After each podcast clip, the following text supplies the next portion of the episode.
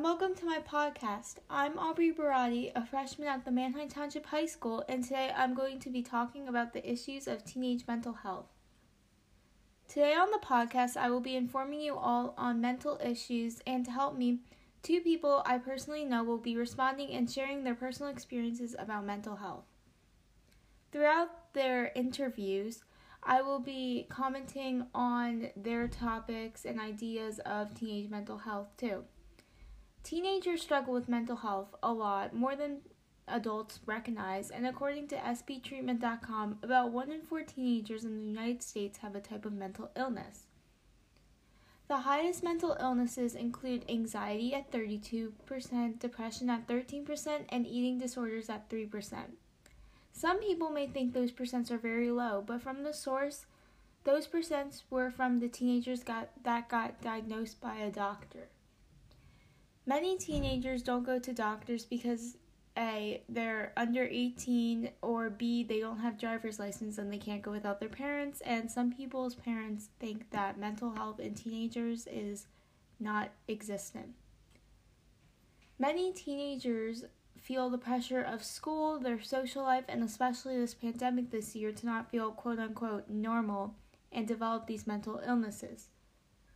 Like I mentioned before, some may try and talk to their parents, but some may some of their parents will not listen because there is not enough enough attention drawn to teenage mental health in the world because teenagers are considered kids.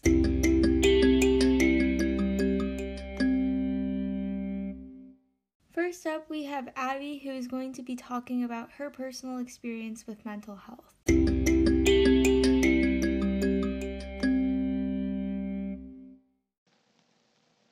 Hello, my name is Abby, um, and I'm in ninth grade. And with my personal experience with mental health, um, I feel as if uh, school contributed a lot to that. Not just like the schoolwork, but also the peers as well, um, and like uh, like the societal pressures. And I feel as if the school could um, give out more resources because um, I feel it's hard for most people to speak up about their mental health issues, and for some people, they sadly have parents who don't believe in mental illness or don't believe that their child could have a mental illness. So maybe giving like support groups that don't need like parents to get involved with it because I just think that would be better for everybody else.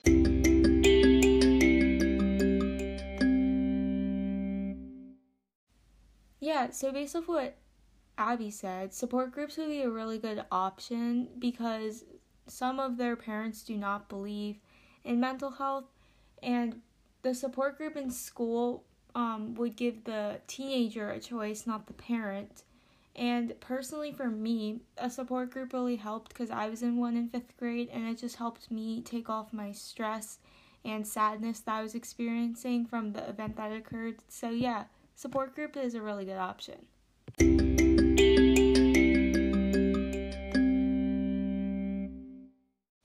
Now, here is Ariana's opinion about teenage mental health.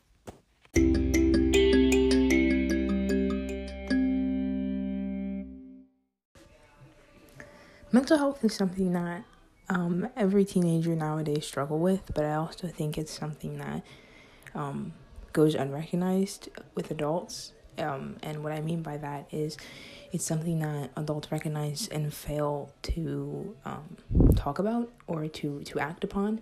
And you have to look at it from the teenager's point of view, but you can also understand on why parents don't act upon that.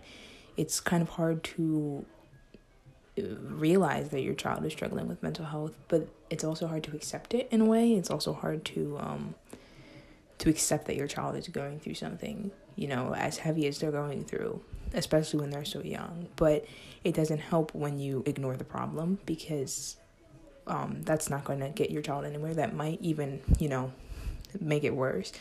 So, um,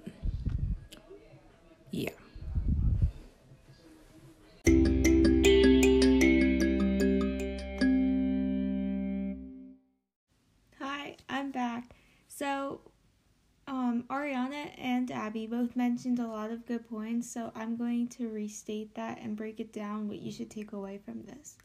So, number one, and it's a safe environment at home. So, not all teenagers have that. So, some parents may think the teenage mental health is not real and they can, the teenager cannot get properly diagnosed and treated for that. So, the school option from Abby was really good because then the teenager can make their own decision. Support one another because a lot of time teenage mental health comes from their peers not supporting one another. So supporting one another is always a great option. Um, this ties in with what Ariana said, which was look at it from the teenage point of view and don't ignore the problem. Do your research because teenagers do struggle with mental health and it's proven. Thank you guys for listening to this podcast. I hope you have a great day.